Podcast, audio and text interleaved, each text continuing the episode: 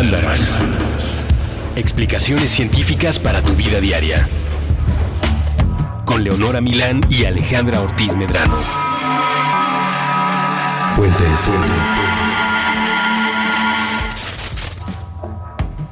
Muy buen algo y bienvenidos a Mandarax. Hola, ¿cómo están? Hola, ¿qué hacen? ¿Desayunan? ¿Comen? ¿Cenan? Nosotros aquí grabando. ¿O qué hacen?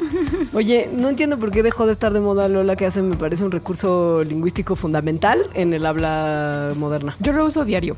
Yo, tal vez, una vez cada tercer día. No, yo diario al menos eh, por un mensajito. El mensajito es ideal. Sí. Porque aparte se hace una sola palabra, lo reconoce ya tu mm. teléfono como en su software de reconocimiento de palabras. Ajá. Súper práctico. Sí, y además como que rompe el hielo para cuestiones así como, hola, ¿qué hace? ¿No me ha pagado o qué hace? Uy, ya, es más leve. Claro. No, tienes toda la razón. Hagamos una campaña de revivir hola, ¿qué hace? Con ya sin llamita. La llama, ya sí. No, sí. Bueno, puede ser con la llama, ok. Ok, ok. Pero a ver, empecemos con esto. ¿Con qué? Hola, ¿qué hace? ¿Empezando un programa o qué hace? Ah, sí, claro. Hola, ¿qué hace? ¿Pensando en mandarnos un comentario? ¿O qué hace? Mándalo a Twitter. Arroba Mandarax. O arroba Leos y Alita Emo. Sí, o sea, arroba Alita Emo, si quieren una cosa un poco más personal. Y o al Facebook, pongan ¿no? comentario en el Facebook, exacto. O ahí en la página de Puentes, donde están, pueden que estén escuchando este programa. Que también es vía Facebook. Exacto. Además. Sí. Está padre, porque nos llegan notificaciones cuando ustedes comentan. Así que todo bien. Todo bien. Mandarax lo explica todo, es el Facebook oficial de este programa, donde están viviendo todos los episodios. Todo bien para esas personas que están frente a sus compus comentando cosas en Facebook y en Twitter y siendo, digamos, ñoños. Ñoños que generalmente tienen un montón de preguntas raras que no saben muy bien cómo empezar a contestar. Yahoo Respuestas no es, con todo, con todo respeto, la manera más sencilla de conseguir soluciones a sus interrogantes. Puede, puede que sea de las más divertidas, sí. Ajá, pero no de las más prácticas, porque... Piensen en quién está metiéndose a Yahoo Respuestas a contestar las preguntas. Juan Pérez, generalmente, ¿no? Que no tiene ningún tipo de, de cédula profesional que le dé como permiso gubernamental de ejercer tiene, nada. Y que tiene al parecer mucho tiempo libre. Mucho. Para wacky ideas. Y para neta estar espulgando Yahoo Respuestas para ver qué puede contestar. Me Madre. Parece muy tremendo. Entonces...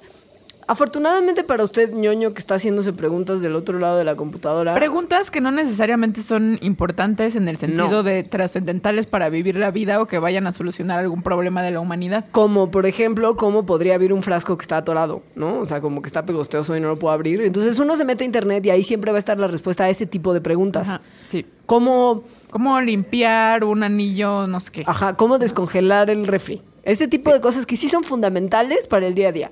Hay una gama importante de gente que abarca desde el más teto hasta el más clavado, hasta el más lo que sea, que está todo el día haciéndose otro tipo de preguntas. Yo me la paso haciéndome ese tipo de preguntas, pero como después le ganan en la lista de prioridad las preguntas de cómo abro este frasco, Ajá. pues se quedan atrás y no tengo el tiempo para contestarlas. Por suerte, hay como la gente que tiene tiempo para contestar Yahoo Respuestas, gente que hace ciencia, que tiene tiempo para contestar todas esas otras preguntas. Eso es algo padrísimo de la ciencia, ahorita lo acabo de pensar. O sea, tienes tiempo para contestar casi cualquier pregunta que te hagas porque ese es tu trabajo. Yo no tengo tiempo para nada. O sea, depende de qué científico seas. Yo no tengo tiempo para nada porque freelance de otro tipo. No podría contestar esas preguntas. Y además creo que, eh, sin ser, sin caer en el estereotipo, creo ah. que sí hay un gran número de científicos... que justo les gustan cosas que podríamos clasificar en el en la gama de lo ñoño teto. teto. O sea, miren, vamos a hablar claro. Aquí no hay no nosotros no tenemos velos, no nos escondemos detrás de máscaras. Y somos muy malas personas. Somos muy malas personas, pero es muy importante que sepan que desde la, o sea, desde la academia y lo que nosotros conocemos, lo que la televisión retrata con The Big Bang Theory es más o menos certero.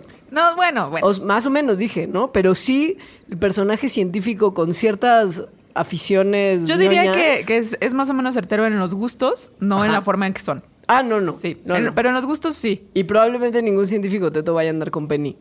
O sea, sí, perdón. No, tampoco. Eso sí no va a pasar, a menos que sea David Quist. Mi amor. No creo que David Quist quiera andar con Penny. No, porque all. David Quist, o sea, es muy inteligente y muy guapo. Es muy inteligente, es muy guapo. David Quist es un científico que ha hecho trabajo muy importante sobre transgénicos y los invitamos a googlearlo. Es más, les pondremos, si nos acordamos, una, una foto, foto de David Quist. Es que es muy guapo. Es guapísimo. Cuando yo lo vi dar una conferencia, y además de lo que estaba hablando, que era totalmente mi tema de tesis, se me fue así, perdí las canicas. Todas mis Pero cabras mi, salieron corriendo. Probablemente incluso de, a David Quist le guste, por ejemplo, Star Wars y esté clavadísimo con es Star probable. Wars. Sí. Como a casi todo mundo. Últimamente están intratables con el tren del mame del Star Wars. O sea, no puedo más. Cuando yo... antes ibas a Petco y comprarle juguetes al gato en versión de Star Wars era súper barato porque nadie los quería comprar. Yo se los compré, sí. Yo también. Yo tengo una estrella de la muerte con un cascabel yo corriendo tengo, por mi casa. Yo tengo un ratoncito Yoda. Yo también, porque compramos los mismos sí. juguetes porque eran los más baratos porque a nadie le importaba Star Wars hace tres años. Y ahora que va a salir la nueva película en nada, si usted está oyendo este programa mucho más tarde, a lo mejor ya salió. Pero, Pero bueno, bueno, o sea, enloquecidos todos. Como sabrán, Star Wars enloquece a la gente, a muchísima gente además, ¿no? Científicos, no científicos. Aquí en Puentes todo el mundo está vuelto loco por Star Wars, hay que decirlo. Y hay mucha gente que se ha sentado y se ha preguntado seriamente qué hubo con ciertas cosas en Star Wars, ¿se podrían hacer realidad o no? Y he hecho cálculos. Vamos a tomar justo Star Wars como un pretexto para empezar con el tema de hoy, que son... respuestas que alguien más encontró, no nosotras. Esto es súper importante porque ya les dijimos que no tenemos tiempo para ello. Respuestas que la gente ha encontrado a preguntas de esas que no sirven en realidad para nada a nivel práctico y que son las que se quedan normalmente en segundo plano. Yo las llamo preguntas inútiles. Y que, mucho, y que incluso muchas son especulativas como esta. Claro, o sea, porque son universos que no corresponden a la realidad, ¿no? Bueno, hubo un grupo de gente que se preguntó ¿cuánto dinero y cuánto tiempo le costaría a la NASA construir una estrella de la muerte? Y otros se preguntaron si se pudiera construir porque nos alcanza el varo, ¿valdría la pena? Es decir, sería viable. Ajá. Incluso se hizo una petición a Obama. ¿Es neta? Sí. Para construir una estrella sí. de la muerte. Sí. Afortunadamente, sí. con los cálculos que los tetoides hicieron, nos damos cuenta que no hay manera. O sea, sería en este momento real de la humanidad, carísimo, carísimo de París, y no tendríamos Pero... los materiales suficientes para Ajá. hacerlo. Pero luego hubo unos economistas, y ahorita hablamos de eso, ajá. que dijeron, ¿realmente sería carísimo de París? Para el Imperio Galáctico, ajá, ajá. tal vez no. Para la Tierra, súper sí. O sea, Obama no puede hacer nada. Pero el Imperio Galáctico no tendría ningún problema. Que además tiene tecnología superior. Ya sé, esto okay. es un bajón. Pero bueno, aquí la Tierra, año dos mil quince, eh, construir una estrella de la muerte costaría... Está increíble, estas cifras ni existen. O sea, nadie tiene ese dinero.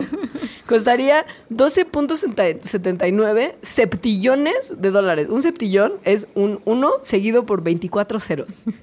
Es un trillón de trillones de dólares. Y de energía ocuparíamos un billón de trillones veces más de energía que la que genera Estados Unidos actualmente. O sea, no hay forma.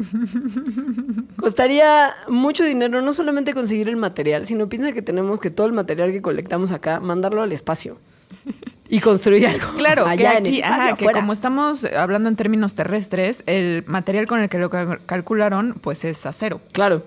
Entonces...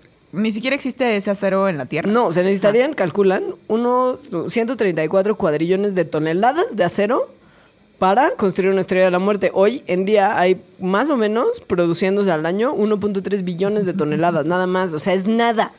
O sea, estamos hablando de que se producen un hito billón cuando necesitarías más de cien cuadrillones de toneladas de acero. Es que esos números son muy grandes. Muy grandes. No, no, no existe nada. Pero bueno, no sabemos en realidad de qué estaba construida la estrella de la muerte. No, o sea, calculamos a cero porque es en nuestra mente súper tonta y súper retrógrada, nada futurista Star Warsera, es lo que usaríamos nosotros hoy en día para construirlo. Y si realmente la humanidad se pusiera como objetivo construir una estrella de la muerte porque todos de repente nos volvimos esas personas. Y tenemos otro planeta que destruir. Porque además, ¿para qué te sirve una estrella de la muerte sino para destruir no planetas sé. completos? ¿Qué querríamos ir a destruir? ¿Marte? ¿Porque es rojo y nos molesta? ¿O para qué lo querríamos? Pues no, por eso dije esas personas clavadas en claro, Star Wars. No, o sea, no, solo no. porque queremos una estrella de la muerte, nos tardaríamos aproximadamente treinta millones de años. Para llevarlos al espacio, más el tema de la construcción y la mano de obra. O sea, es un problema. No hay ningún vehículo hoy en día en la Tierra que pueda llevar tanto material al espacio como se necesitaría. Necesitarías, pon tú, novecientos trillones del vehículo que todavía no existe, pero que se calcula que va a ser el que pueda llevar más material al espacio y que se llamará Ares cinco. que va, en teoría, a lanzarse pronto. Pero todavía ni siquiera existe. Y necesitaremos novecientos trillones de esos. ¿Qué? ¿Cómo? No pero manera. Bueno, a ver, ya. No hay manera de que la humanidad lo construya. Hoy, pero, pero la hoy. humanidad en la Tierra. La human- sí, Ajá, la humanidad o sea, hoy como es ahorita sí. y los materiales y el dinero que tenemos. Pero, pero ¿qué huele con...? Quienes sí lo construyeron en su universo de Star Wars. Ajá. O Ajá. sea, el Imperio Galáctico. Ajá. Que tienen otras condiciones muy distintas a las que nosotros tenemos en la Tierra hoy en día. Bueno, que ni siquiera son un planeta. Que ni siquiera son reales. Eso es súper importante. Son un imperio de muchos, muchos planetas. De muchos planetas. uno punto siete millones de planetas, al parecer. Se calcula. Yo no sé quién fue el frito que calculó, pero chido, ¿no? Algo, de, algo del canon. ¿No? Sí, es una cosa muy rara. Entonces, a ver, Ajá. si tenemos que el Imperio Galáctico eh, es, ¿no? Esto. Y pongamos, asumamos, eh, que tiene un producto interno bruto, interno bruto del dos por ciento al año. Dedicado a la construcción de armamentos no, de defensa. Un producto interno bruto de dos por ciento anual. No, más bien un crecimiento. Ajá. Sí, sí yo un dos por ciento de sí, qué. Sí, no, ajá. Un crecimiento anual del dos por ciento. Que es muy bajo, pensando que además o el sea, Imperio es, Galáctico seguro es súper exitoso. O sea, en el es futuro. Muy modesto este cálculo. Este cálculo Ajá, es muy conservador. Sí. Eh, pero además, Star Wars, pongamos, por la tecnología que estamos viendo, que está sucediendo en el futuro. Ajá. Hoy en día, la Estrella de la Muerte costaría trece mil veces el Producto Interno Bruto global del planeta Tierra. Ajá. Pero calculando que son quinientos años en el futuro y que son... Muchos, muchos planetas los que estarían aportando su Producto Interno Bruto a la construcción de la Estrella de la Muerte, se calcula... Que cada planeta contribuiría con solo el punto cero tres por ciento. Estos son aproximadamente cinco billones de dólares estadounidenses actu- al, al año. Actuales. O sea, para la construcción de la Estrella de la Muerte, o sea, leve. Sí, porque más si eres un imperio, o sea, obviamente les está sacando no un porcentaje modesto. No.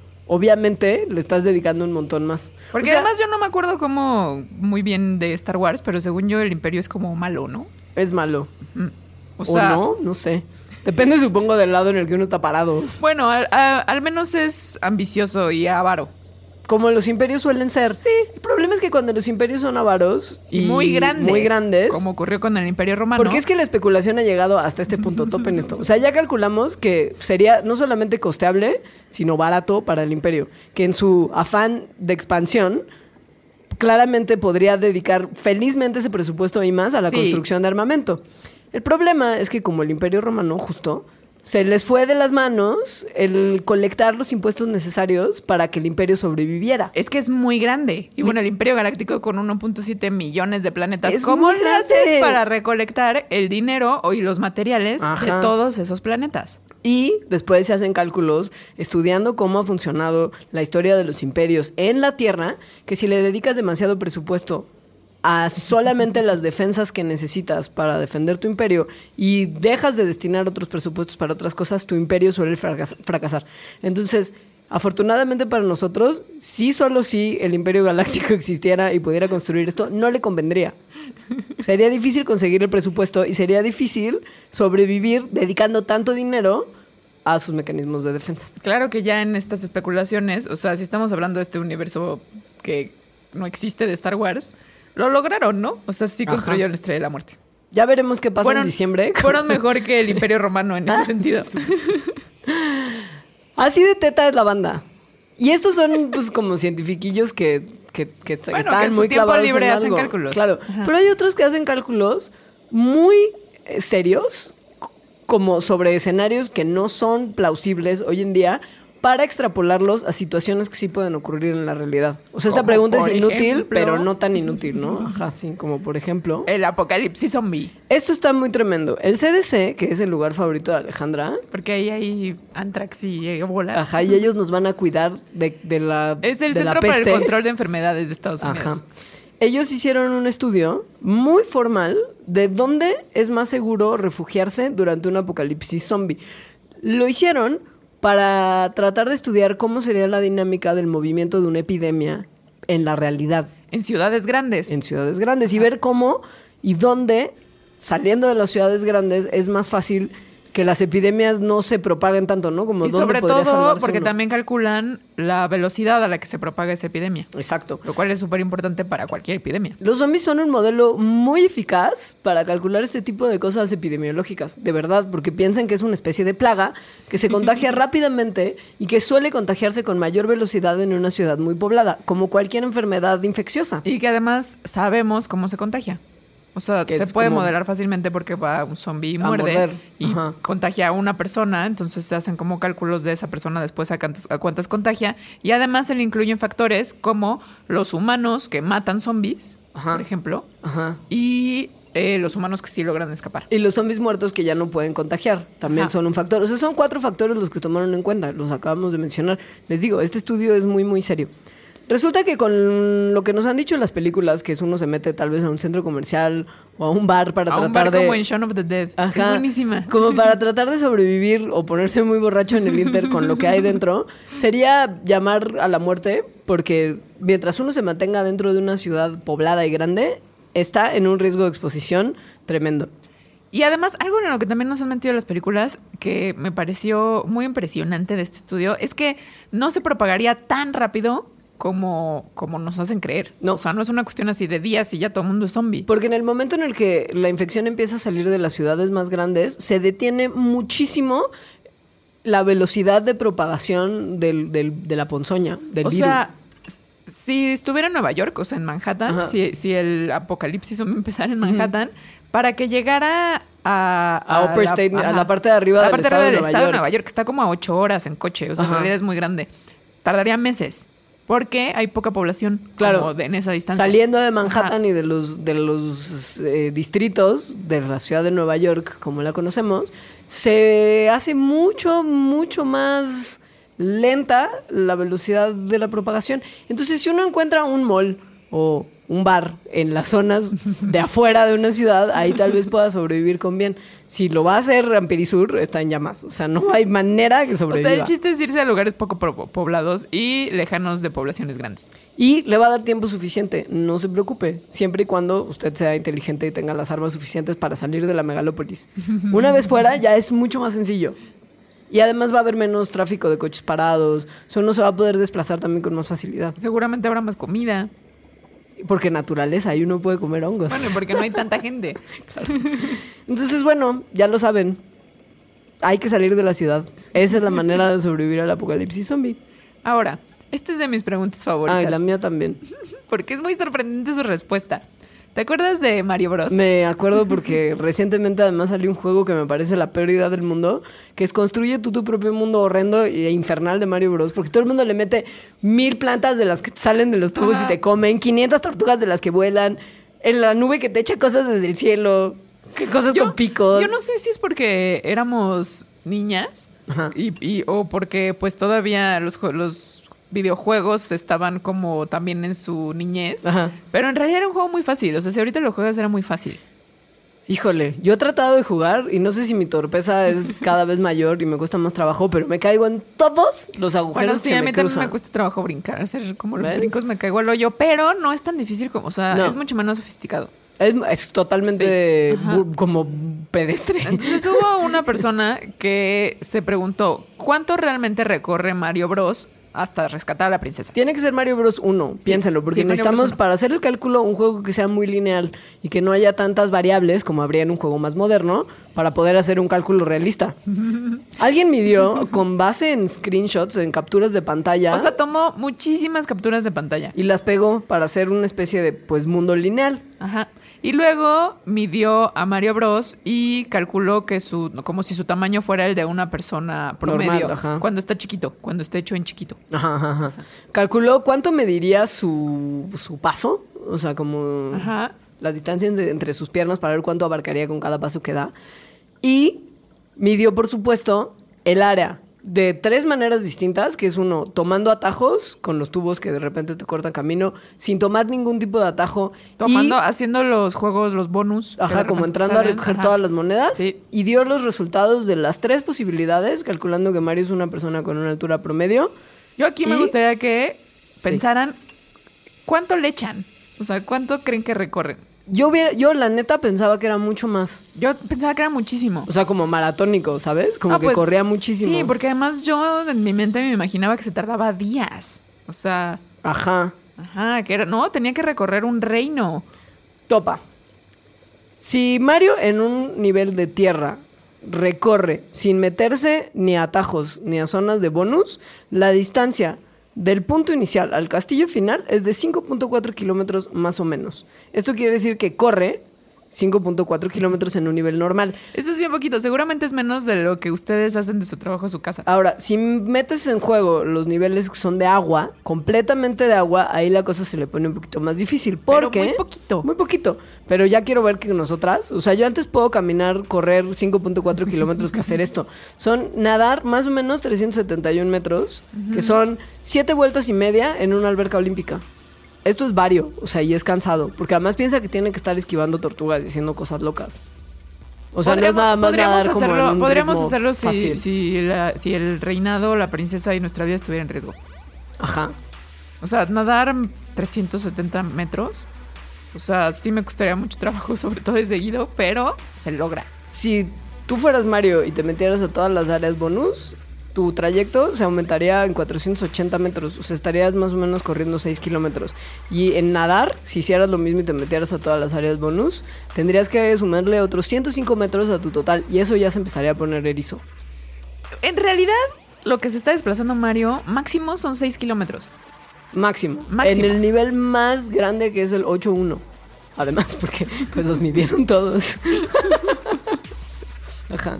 O sea... nada, leve. Sí, era un reino muy pequeño. Pero con muchos peligros. El de Cuba. O sea, es real que no es lo mismo correr en Reforma viendo que está bonito el día a tu paso seis kilómetros que una carrera de obstáculos con fuego y muerte y fantasmitas. Con, con hongos que te hacen crecer. Ajá. Y otros que te hacen chiquito. Y una estrella que te pone loco. Ah. Según yo, hay mucha alegoría a la droga. Ay, Mario. Alejandra, por favor, apenas, apenas estamos hablando de eso. ¡Ey! En Mario Bros tres se come una hoja y le salen alas para volar. O sea, no alas, pero tiene una cola con la que vuela. Uy, uy. Una pluma se come. Es una... Ah, sí. sí. La hoja, ¿la hoja qué hace? Porque hay una hojita en otro Mario. No sé qué hace la hoja. Es que es hoja pluma. Está raro. Bueno, no importa. Pero bueno, la gente se ha dedicado a contestar este tipo de preguntas. Y otra que está relacionada como en performance y qué tanto tienes que recorrer, ajá, y así... es del Señor de los Anillos. Este es, y quiero que lo sepan, el, los Smiths que le gusta a Alejandra y a mí no, y no lo entiendo, pero al revés. ¿A ti te gusta el Señor de el los Señor Anillos? El Señor de los Anillos es eso que a mí me gusta que Alejandra no soporta. Jesús. Ay, Alejandra, por favor, era obvio también. ¿Qué te gustaba el Señor de los Anillos? ¿Por qué no me gustaría el Señor de los Anillos? Soy tetérrima. Me encantan las cosas de fantasía, leí todo Harry Potter. ¿Neta no sospechabas? No. Fue como cuando tú me dijiste lo de los dinosaurios que nunca lo vi venir. Estoy teniendo un... Ya sé. ¿Quieres okay, que vayamos a un corte? No, espera. ¿Quieres que vayamos a un corte para que te Vamos, repongas? Sí, sí. Va, ahorita regresamos. Tranquilos, ahora volvemos.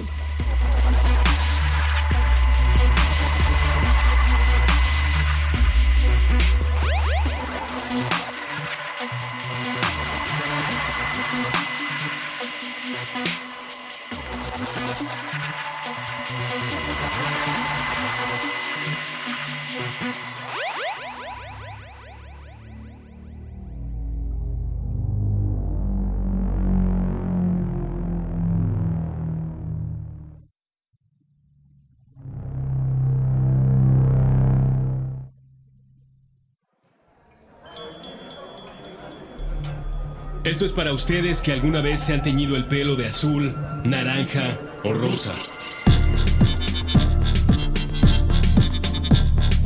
Para ustedes que coleccionan. Para ustedes que leen. Para ustedes que se atrevieron a utilizar un tipo de prenda que nunca antes se habían puesto y así descubrieron que les iba bien. Para ustedes que visitaron la nevería y pidieron, aunque fuera una sola vez, sabores distintos a chocolate y vainilla. Para ustedes que cada noche de brujas se atreven a ser otros mediante el ilusionismo de la tela y la máscara. Se, se, se, se atreven. Para los bronies, para los cosplayers, para todo tipo de laboratoristas de la realidad capaces de inventar esas nuevas formas del punk que escandalizan a los viejos dogmáticos punks. Para ustedes que se conectan y se emocionan con una idea, tanto como para organizar más tarde una convención, un concierto, una feria. Para ustedes que están dispuestos a darle una oportunidad a lo nuevo. Para ustedes que cambian. Para ustedes que, si es necesario, se ponen a leer de derecha a izquierda. Para los que buscan un cuerpo más allá de su cuerpo. Para los que están finalmente, y después de tantas dudas, aprendiendo a cocinar, a cantar, a hablar otro idioma. Para ustedes que están dispuestos a apretar más de un botón en busca de un programa. Para ustedes que se aventuran. Por ustedes, para ustedes, este brindis de sonido llamado Puentes.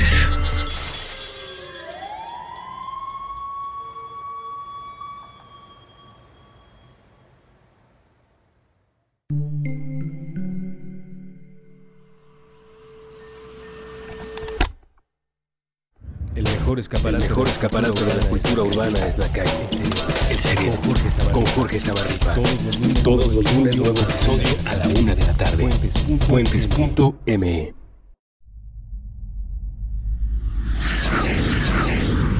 Intercambios horizontales.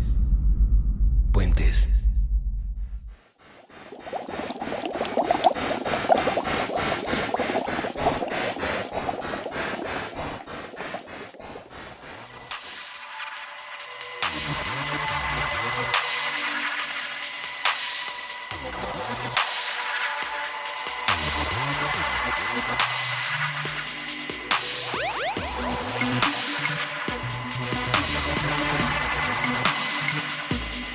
Hola, hemos vuelto después de que superé más o menos eh, este conocimiento de que a Leonora le gusta mucho El Señor de los Anillos. No me parece nada insólito, pero bueno, no, da igual. Okay, sí. O sea, al grado de que Alejandra quiso que no incluyéramos esta pregunta por lo mucho que ella odia El Señor de los Anillos, y yo insistí y ella no sospechó nada. Bueno, bueno, ¿qué? Topa. En, no sé qué tanto estés enterada de la historia, pero la hay vi, un las anillo. Vi, las vi las tres. Ah, sí, perfecto. Sí, sí. Bueno, en el camino a dejar el anillo desde la tierra de los elfos buena onda hasta Mordor, los hobbits y el resto de la los comunidad del anillo, ajá, sobreviven también un montón de peligros. Y ahí sí caminan un montón, ¿no? Caminan un montón, o sea, pero un montón. Sí, no es como Mario. Y gastan no. mucha energía porque no solo caminan, muchas veces tienen que correr y desviarse. No es que vayan en línea recta, suben montañas. Y además se tardan, porque eso sí sabemos cuánto se tardan, ajá, noventa y dos días. O sea, sí es una travesía larga. Entonces alguien se puso a pensar cuánta energía, o sea, cuánto sería el consumo calórico que se necesitaría para hacer la caminata de los nueve miembros de la comunidad del anillo hasta Mordor. O sea, cuatro hobbits, un elfo, tres humanos y un enano. Se necesitaría un mínimo de un millón setecientos ochenta mil doscientos catorce punto cincuenta y nueve calorías, considerando distancia y pesos relativos, o sea, calculados. O sea, con la tasa, ajá, la tasa metabólica, ajá, de cada ser. De cada especie, ¿no? Se calcula que un humanoide, como Aragorn, por ejemplo, requeriría más o menos mil setecientas calorías por día. Un elfo, que son más esbeltos y más como espirifláuticos, mil cuatrocientas. Ajá, y los hobbits, que son gordos y dragones, requerirían como mil ochocientas. Esto es poco, considerando que nosotros la dieta promedio son de dos mil quinientas calorías. O sea, también es un estimado muy conservador, ¿no? No puedo creer que alguien hizo esto. Ya sé. Pero bueno, entonces... Porque además, perdón, calculó que, o sea, o sea, calculó que los hobbits tienen un consumo calórico mayor porque como porque son, son más gorditos, chiquitos, ajá, tienen mayor superficie como, ajá, de área de la piel. Sí, y además sus corazones, sus corazones laten más rápido, entonces la tasa metabólica es mayor. Es una locura. Pero bueno, entonces dijeron, estas son muchas calorías para un viaje inhóspito donde pues no hay gente que te dé comer ni cosas en la naturaleza. Ajá. Pero traen sus panecillos esos... Elfos, élficos. Que se, que llaman, se llaman lembas. lembas. Ajá. Ajá. Y que se supone que son súper ricos, ¿no? Así como turbodeliciosos. Yo me los imagino como una rebanada de panqué Bimbo, pero nutritiva. Yo ni siquiera me acordaba de que existían esos panes. Yo me acordaba hasta de cómo están envueltos. ¿Qué te digo, güey? Y bueno, en la película y en el libro, supongo, hay como pistas que dicen así como, no, ya no sigas comiendo más, ya comiste suficiente, cuando han comido poquitos. Pero muy poquito. O sea, ajá, no necesitas más de un panecito de lembas al día, según justo la historia tolkieniana, porque... Con uno nomás puede sobrevivir perfecto durante un día entero, un, hasta el humano más grande de los que se han encontrado en o sea, la Tierra estos, Media. Estos panecitos mágicos contendrían dos mil seiscientas treinta y ocho punto cinco calorías. Esto es, el... es muy, mucho más que suficiente. Porque además solo tendrían que cargar para las esas miles que necesitarían los nueve miembros, seiscientos setenta y cinco lembas. O sea, o como, como piezas individuales del pan. Ajá, o sea, trescientos cuatro para los hobbits, doscientos catorce para Gandalf, para Aragorn y para Boromir. Es que sus nombres. Ajá. Y Gimli solamente necesitaría noventa y nueve. Y Legolas, por elfo por, etéreo, ajá. sesenta. Ahora, esto es igualmente muy difícil de cargar, porque piensa que no llevaban como un trineito empujado por renos. O sea, iban cargando una mochilita súper chiquita, si acaso. Es verdad que en, en cuestión de supervivencia, los libros del Señor de los Anillos mienten. No hay manera que con puro lembas se hubiera podido hacer esta travesía. O sea, se miente. Porque además, o sea, tenían que haber sobrevivido justo. No era un consumo promedio de calorías. Era elevado por el tema de huir y pelear y matar y así, ¿ya sabes? Ya no quiero hablar más de preguntas de este estilo tetoides. Ok, está bien, hablemos de cosas un poco más serias. ¿Está bien? Está bien. Ok, como por ejemplo, topas esa leyenda urbana de que las serpientes pueden subir por el drenaje y salir por la, por la taza de tu excusado y morderte la pompita mientras haces pipí. ¡Horrible! O sea, esa imagen me parece de lo peor. Con esto pasamos a la segunda parte, que dejamos de hacer preguntas tetoides y empezamos a hacer preguntas del horror. Ajá, preguntas Ajá. de horror. ¿Puede realmente una serpiente nadar hasta tu escosa del caño, hasta tu excusado y morderte la pompita mientras estás ahí sentado? Esta pregunta no es gratuita. En el dos mil diez se contó en los periódicos norteamericanos la historia de una serpiente de punto nueve metros que apareció en un excusado del piso diecinueve de un edificio en la ciudad de Nueva York. Se le preguntó a un herpetólogo, por supuesto a las autoridades en serpientes, llamado Jack Conrad, si era posible que hubiera llegado como la serpiente vía las tuberías. Y él dijo, o sea, bueno, está dentro de las posibilidades lógicas, porque las serpientes son buenas nadadoras que pueden aguantar la respiración durante un tiempo largo y son capaces por su manera de moverse, de nadar río arriba y meterse estrujándose en espacios reducidos si es necesario. O sea, sí, sí pudo haber sí, nadado una serpiente de diecinueve pisos hacia arriba en una tubería para salir por la taza del baño de alguien. Pero... lo más probable es que fuera esa serpiente, una serpiente de algún vecino, y entonces Ajá. que la serpiente tuvo que recorrer en realidad muy poquito, como de una casa a la otra. Porque si en realidad hubiera como serpientes en las tuberías de la ciudad... Como, hay... como hay en los aviones. si, si me gusta, algunas hacemos caso al cine. ¿Qué? ¿De ahí salen? Serpientes en los aviones. ¿No viste la película? No. Snakes on a plane. Bueno, el chiste es que no podría, o sea, sí es muy poco probable que haya serpientes nadando como Ajá. en las tuberías de las ciudades, porque son más frías. O sea, tienen las tuberías, tienen una temperatura más fría que la superficie. Y las serpientes, como todos los reptiles, necesitan calor para moverse. O sea, topen que tal vez en una tubería muy chiquita de un edificio que es angostita y entonces no se pierde tanto el calor, podría sobrevivir. Pero si de casualidad llega la serpiente a como el drenaje más grande, o sea, tuberías más grandes, la exposición sería demasiada y probablemente no podría sobrevivir. O sea, es poco probable que esa serpiente haya estado jangueando en las coladeras. Pero lo que sí es más probable es que no sea una serpiente lo que salga a morderles una alguita, sino una rata. ¡Rati! Ya lo hablábamos en el Mandarax de Faunologías. En la Ciudad de México tenemos muchas ratas. diez ratas por cada persona. Y por lo tanto, muchas posibilidades de que una decida nadar por las tuberías, salir por nuestro excusado y mordernos la nalguita. Pero no solo en la Ciudad de México, sino en muchas ciudades. O sea, las ratas, la rata común, eh, vive con los seres humanos y sabemos muy poquito de ella. O sea, como que se nos la pasamos estudiando ratas, pero ratas de laboratorio. Ajá, no en la naturaleza salvaje. Ajá, y de la ecología de las ratas... citadinas, no sabemos casi nada, porque además su medio, así su naturaleza, es la ciudad. Ajá. O sea, las ratas viven en la ciudad y sus migraciones corresponden a las migraciones humanas. Ahora, tenemos mucha información sobre las ratas.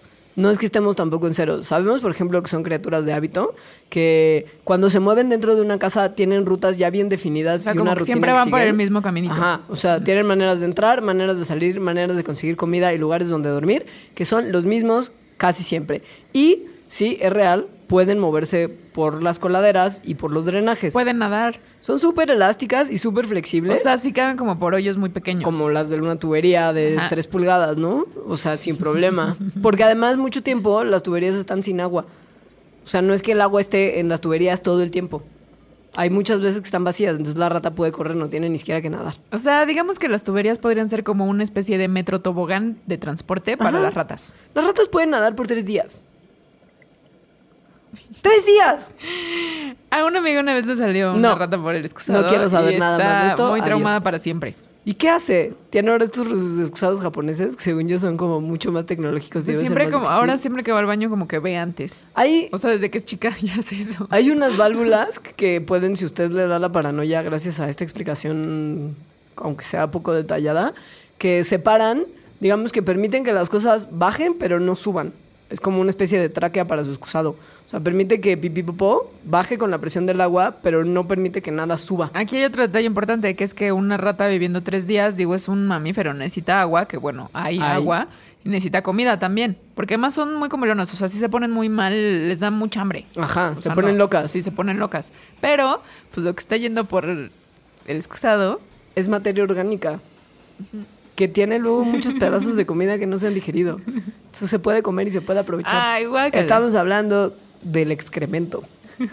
Las ratas que están nadando en sus coladeras no se mueren de hambre porque comen caca. O sea, son felices ahí. Es un paraíso.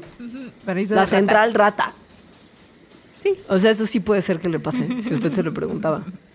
Después de ese baby mal viaje de los animales... alguien se preguntó también, en una investigación medianamente seria, porque lo de las ratas y las serpientes nada más es cosa de estudiar un animalito, y no se tienen que hacer cálculos demasiado violentos y demasiado irreales no, para... se tiene que conocer la biología Exacto. de la especie. Pero hay científicos que respecto a las cosas del terror hacen cálculos como mucho más fantasiosos sobre situaciones muy hipotéticas que es realmente poco probable que ocurran. Como, por ejemplo, ¿qué pasaría si todos los volcanes de la Tierra eh, explotaran al mismo tiempo? Topen que en la tierra, como afuera, o sea, en la parte de, la, de tierra de la tierra, no o en la sea, parte no de los mar. mares, ajá, hay mil quinientos volcanes activos el día de hoy. No sabemos cuántos hay bajo el mar. Pero, pero se calcula muchos. Que hay un montón. Sí. Ajá. Cada día, hay entre de... diez y veinte volcanes hacen erupción en distintos lugares de la tierra. Y el, lo peligroso de cuando un volcán hace erupción es que pues saca cosas que son tóxicas. Si son diez o veinte volcanes haciendo erupción al día, no es tanta la materia tóxica que se expele del centro de la Tierra como para tener efectos climáticos y ecológicos relevantes. Pero si mil quinientos bueno, relevantes, hicieran, relevantes para, a gran escala, a gran escala porque planetaria. Sí tiene, ajá, planetaria. Ajá. Sí, porque, no, a nivel local tienen un montón de consecuencias. Sí. O sea, cuando un volcán hace erupción saca evidentemente cenizas, pero también gases que no nos gustan, como el ácido hidroclórico, el ácido flor, el fluoruro de hidrógeno, el sulfuro de hidrógeno y el dióxido de sulfuro, que hacen, entre otras cosas, a la lluvia ácida. Ahora, esto es solamente una de las cosas que pasan en la atmósfera, porque la ceniza volcánica genera lo que se conoce como un invierno nuclear. Que es que no puede pasar... nuclear de verdad. Ajá, sí. No pueden pasar los rayos del sol y la Tierra se queda como envuelta en un manto que mata, que literal hace que la vida muera, porque no puede haber sol que traspase la ceniza para alimentar a las plantas y fotosíntesis y vida en la Tierra. También sacan muchísimo dióxido de carbono, que pues es el gas de efecto invernadero, mm, que mm. Eh, impediría que la Tierra se enfriara. Entonces... aumentaría la temperatura enloquecidamente. Sí. O sea, sí sería un desastre los, completamente. Los océanos se, adifi- se acidificarían por la cantidad de gases tóxicos y por la lluvia ácida. Y esto mata toda la vida que está en los mares, sobre todo los arrecifes de coral. Y bueno, durante la historia de la vida en la Tierra han ocurrido cinco grandes extinciones, extinciones masivas. La más conocida es la de los dinosaurios, pero hay otras que han sido mucho más grandes. Uh-huh. Por ejemplo, la que pasó en el Pérmico, que mató al noventa y cinco por ciento de las especies. Pasa que no eran tan espectaculares como los dinosaurios, eran más chiquitas y menos... bueno, había unas sí... bueno, luego podemos hablar. Sí. Pero el chiste es que se cree que, por ejemplo, esta extinción sí tuvo que ver con que estallaron muchísimos volcanes al mismo tiempo. Sí. Y eso se sabe por los rastros que dejan justo estas cosas que sacan en las rocas, por ejemplo. Como los basaltos que se que inundan, no sé cómo llamarlos, es como pues... los movimientos de lava y roca, que porque los volcanes también, o sea, hablamos de ceniza y de gases, pero tomen en cuenta que también sale lava y roca derretida a altísimas temperaturas. Entonces, no, y además podemos saber, por ejemplo, de la disificación de, de los mares, uh-huh. eso, as, las cosas que los hacen ácidos se depositan en lugares, ¿no? Entonces podemos ver el depósito, en, donde, en qué momento hace millones de años sí. estuvo más ácido.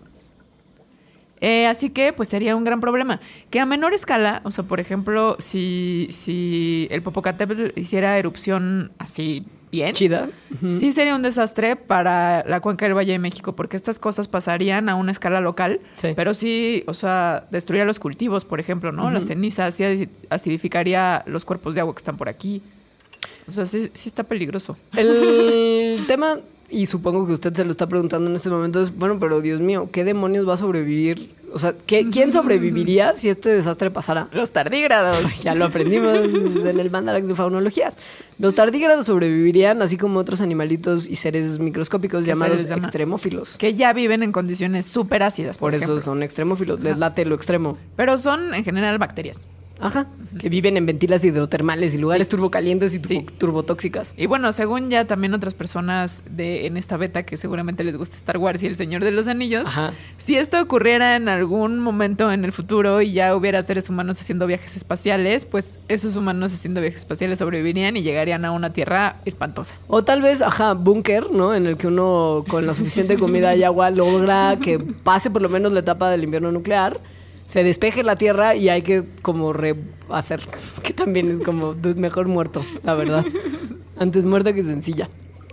Pasando de los temas del horror a temas un poquito más gratos, porque también los tenemos, queremos hablarles de algunas preguntas que se ha hecho la gente sobre comida que son existenciales, o sea, importantísimas en la vida de las personas. Claro.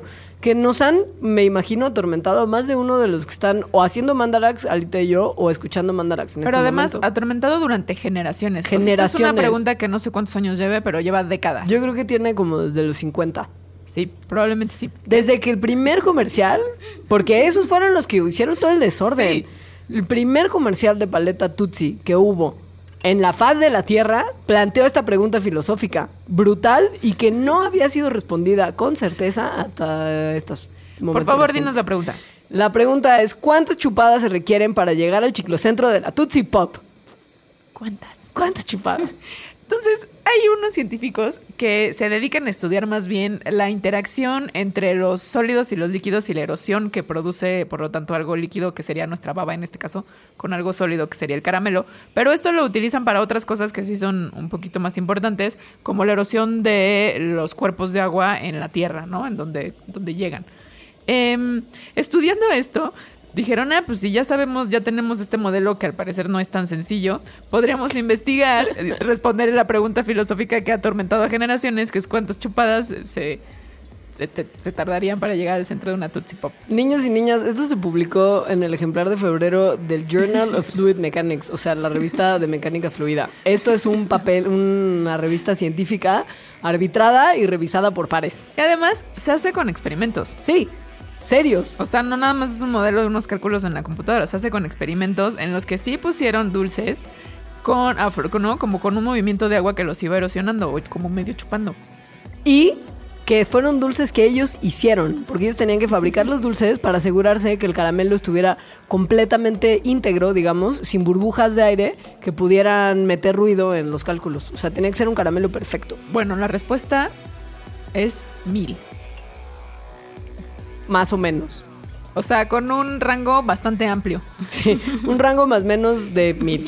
O sea, podría ir desde quinientas chupadas hasta mil quinientas chupadas. Pero bueno, mil es un número muy bonito para ajá, esta respuesta filosófica. Y muy, muy veraz. O sea, son datos duros. Estadísticamente hay un margen de error. Y que además sirve para pero... algo más allá de saber esto. Claro. ¿Te parece si acabamos con una pregunta que es mi favorita? Me pare... No sé cuál sea, pero me parece muy bien. O sea, ¿por qué...? Se ve más oscuro cuando la ropa, cuando te cae. Vamos a dejarla para después de un cortecito porque tenemos okay. que hacer el segundo corte de este programa. ¿Va? Ahorita regresamos.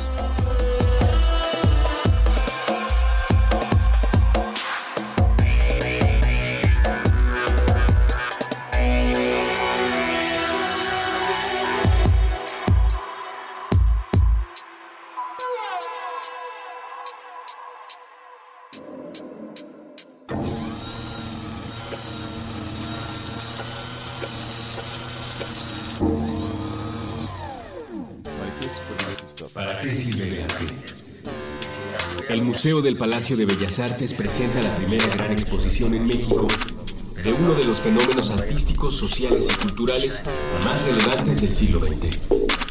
Vanguardia rusa, el vértigo del futuro. El vértigo del futuro. Pintura, escultura, fotografía, cine, diseño, arquitectura, literatura, música. del veintidós de octubre de dos mil quince al treinta y uno de enero de dos mil dieciséis. Acompaña tu visita escuchando las intervenciones de Puentes en Spotify para Vanguardia Rusa. El vértigo del futuro. El vértigo del futuro. Puentes invita.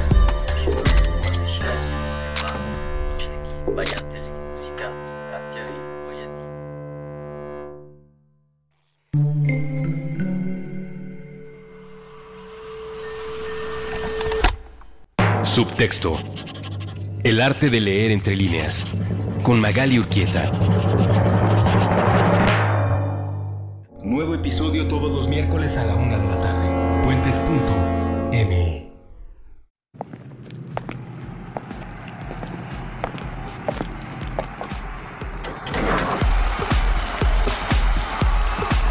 En contradicción del aislamiento. Puentes.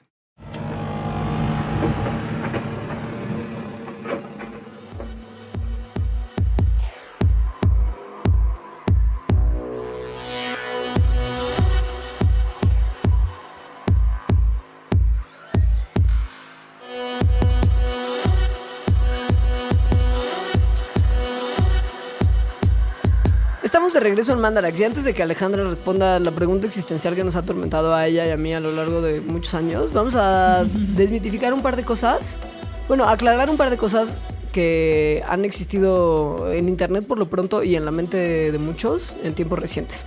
Salió un video, probablemente lo hayan visto, de un tío que estaba con una secadora de pelo pacientemente desmadurando un plátano.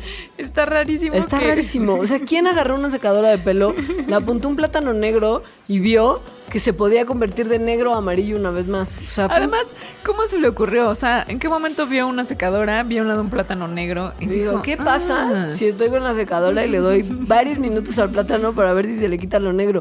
¿Qué? Esto fue una cosa que neta, neta rompió el internet un tiempo y que nadie se podía explicar bien ¿qué demonios estaba pasando? ¿No? O sea, estaba bien raro, porque pues una vez que una fruta madura y llega a un estado cercano a la descomposición, biológicamente parece imposible no, no que haya vuelta atrás. Ajá. O sea, con todo lo que sabemos, no hay reversa al proceso de maduración de nada. Los plátanos son de un tipo especial de frutas que se llaman climatéricas, que significa que continúan madurando después de que son cortadas de su ramita. Ajá. Como los aguacates también, por ejemplo. Eh, la maduración es que, bueno, cambia la composición. Por ejemplo, los almidones se convierten en azúcar. Por eso las frutas maduras son más dulces que las frutas que todavía no están maduras. Además, hay un gas que se llama el etileno, que es el que hace que, que este proceso fisiológico de las frutas comience. Por eso cuando tienes una fruta que ya está madura a un lado de otras que no están, se, se maduran, contagia. Se ajá. maduran más rápido. Ajá. Se producen también unas cosas que se llaman hidrolasas, que son las que degradan la clorofila que hay en la fruta y que resulta que en el cambio de color, en este caso del plátano verde al plátano amarillo y eventualmente al plátano café, que ya está como muy podrido, pero cuando está amarillo, el color y el cambio de color llama la atención de los animales que se van a comer la fruta y van a propagar sus semillas mediante la defecación. Y bueno, el chiste es que todo este proceso ocurre como una cascada ajá, de efectos. Ajá. O sea, unos, unos, el gas prende a unos, bueno, hace que algunos genes se prendan, comienza una cascada con otras proteínas, se etcétera. Producen enzimas que ajá. generan un montón de reacciones. Y esto no tiene de reversa mami. O sea, no hay manera de meterla en arroz y, y apuntarle una secadora que se vayan a deshacer todas estas reacciones químicas. Lo que se cree que puede haber pasado, y este experimento lo hicieron los amigos de I Fucking Love Science, que es una página muy bonita, fue que calcularon que lo que pudo haber pasado era que el plátano en cuestión estuviera metido un tiempo en el congelador. O y, en el refri. O en el refri, ajá. que es una cosa que si usted ha metido un plátano al refri o al congelador, se sabrá café. Que convierte ajá, en un café oscuro idéntico al de la putrefacción total del plátano, el exterior del plátano nada más, porque la parte de adentro sigue estando buena. Exacto. De hecho, se tarda más en madurar. Porque el frío detiene la velocidad de estas reacciones químicas. Por eso cuando uno quiere que las frutas y verduras duren más, las mete al refri. Es decir, se pone café, pero no por la misma razón. No. O sea, cuando lo metes al refri, hay una enzima que se llama la polifenoloxidasa, que se combina con fenoles que tiene la cáscara del plátano y crea polifenoles. Esos hacen que se ponga café. Ahora, si uno pone el plátano con estos polifenoles y la piel café producida por ellos en arroz, se remueve la humedad de la piel y calentarla a una velocidad lenta y a una temperatura baja puede hacer que, eso sí, se reviertan los efectos del enfriamiento en la piel. O sea, de los polifenoles. De los polifenoles. Ajá. Y la regresa un color amarillo muy parecido al que tenía antes del proceso de refrigeración. O sea, es un buen truquito de magia. O sea, nos engañaron. Ajá. O sea, no hay manera de desmadurar un plátano con una secadora y arroz. No hay forma, no. Pero sí hay forma de hacer otros procesos en la cocina que mejoran nuestro día y nuestra vida. Como un huevo duro. Es que parecería que es súper fácil hacer huevos duros, pero no es tan fácil. O de a mí repente, me gustan mucho, además. A mí también, y son súper buenos. Sufro mucho, sobre todo al pelarlos. Porque siempre se te queda pegado un trozo sí. de clara y tienes ahí medio que rasparle con un cuchillo con sí. los dientes a la sí. cáscara y se te sí. rompe, entonces acabas sí. mordiendo Ay, cáscara. Y además morder cáscara es horrible. Y si no lo hiciste lo suficiente, ¿eh? que porque si se te pasa es cuando se pega la cáscara a la clara, si no lo cocinas lo suficiente, la yema está aguada y eso para mí es el equivalente a que me pateen la espinilla. O sea, un huevo con yema aguada, Dios santo, no lo soporto. Entonces, ¿cómo demonios hacer para hacer un huevo cocido, duro, y que las dos Perfecto. partes del huevo queden bien cocinadas? O sea, ¿Y? sin que se pegue porque, y sin eh, que la yema esté aguada. Porque además hay veces aguada. que la yema... Mm, o sea, como en el otro extremo del aguado, está como de un color bien raro. Y ya como chiclosa. Como verde. Se hace como chiclosona. Sí. Y esto ocurre porque la yema y la clara son en realidad dos cosas diferentes. Tienen composiciones muy distintas y tienen, por lo mismo, que alcanzar distintas temperaturas para estar cocidas. En las consistencias correctas, ¿no? Ajá. En las mejores consistencias. Sí. Eh, la clara necesita ochenta y dos grados centígrados para tener una, una consistencia que nos guste. Y la yema, diez grados... menos. O sea, setenta y siete grados centígrados, porque si no ah. se seca y se hace migajosa. Y además también el azufre que tiene, que tiene la clara puede reaccionar con el hierro que tiene la yema y entonces se crea un sulfido ferroso, que es lo que se ve como verde y lo que da ese olor medio gacho que a veces tienen los huevos cocidos. Si uno tira el huevo en agua hirviendo, se arriesga a que se sobrecocine la parte de afuera, que es la clara, antes de que la yema empiece a solidificarse siquiera. Pero si los pones en agua fría desde el principio, lo que se hace es que las claras se pegan a la concha y esto... A la concha, a la, al, cascarón. al cascarón. Y esto hace que sea un desastre pelarlos. Es que es lo que siempre me pasa a mí. Ajá. Ajá. Entonces, lo único que se puede hacer, según un cocinero que estuvo haciendo experimentos muy científicos mucho tiempo, es empezar a cocinar los huevos en agua hirviendo para que las claras...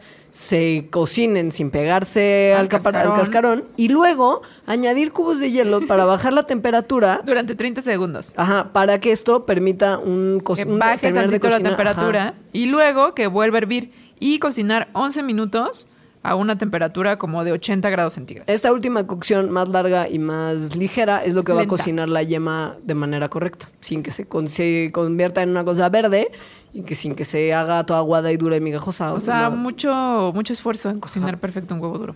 Para terminar el Mandarax, vamos a dejar la comida de lado y vamos a hablar de, de traumas de la infancia, pero sin O de detallar, la adultez. O de la adultez, o de ahora mismo en este momento.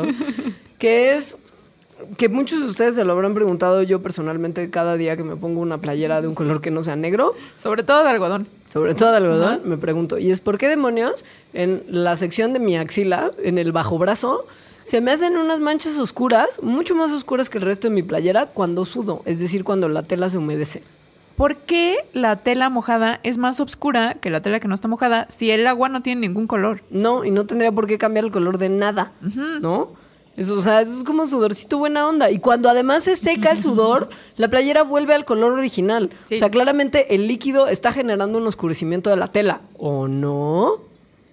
Esta pregunta está increíble. Está increíble. Lo que sucede tiene que ver con la luz y cómo viaja la luz a través del aire, a través de la tela y a través del agua y de la tela mojada. Y de cómo vemos, o sea, cómo percibimos las cosas. Nosotros vemos las cosas porque la luz que viene de ellas llega a nuestros ojos. Uh-huh. Y ya que la mayoría de los objetos no tienen su propia luz, o sea, como una fuente de luz propia, lo que vemos es la luz del sol o de una fuente externa que le pega a las cosas que... o se, se refleja, de, se regresa de la superficie, o después de moverse un poquito por la superficie, de cualquier manera rebota y llega a nuestros ojos.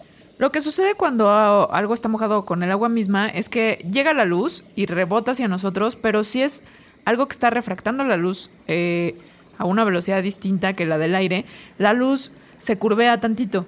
Mientras más se curve, menos llega hacia nosotros otra vez, ¿no? O sea, porque no llega como en el mismo ángulo.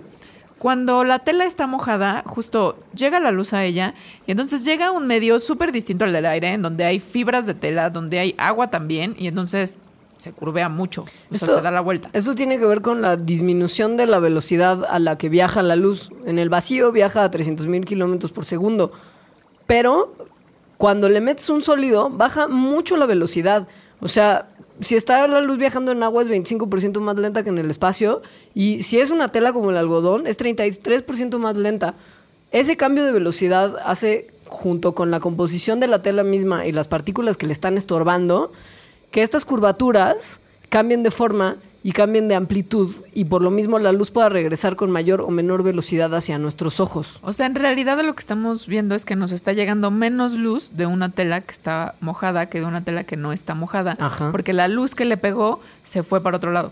Piensen como si fuera como una especie de, de bicicleta que se derrapa.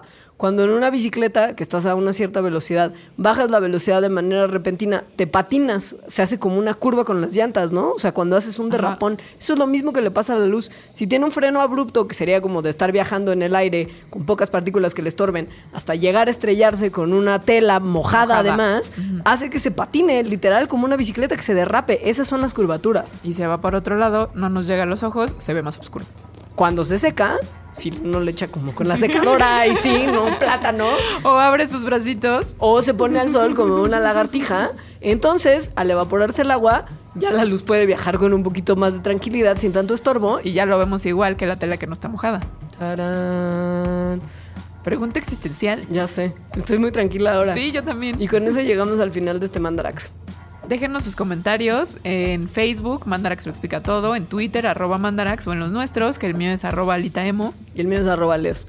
Y que tengan una muy bonita semana. Nos escuchamos el próximo miércoles. Adiós. Adiós.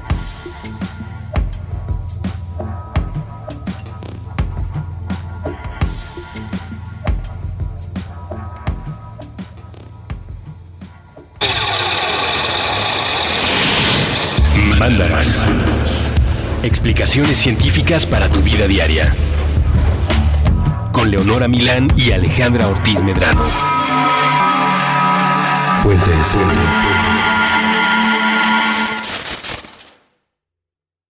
Top Expansión Tecnología.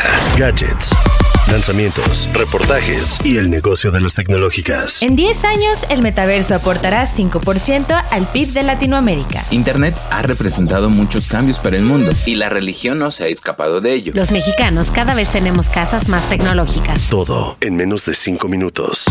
Top Expansión Tecnología. Xbox tiene una nueva multa. Adam Mosseri, director de Instagram. Top Expansión Tecnología, de lunes a viernes, a partir de las seis de la mañana.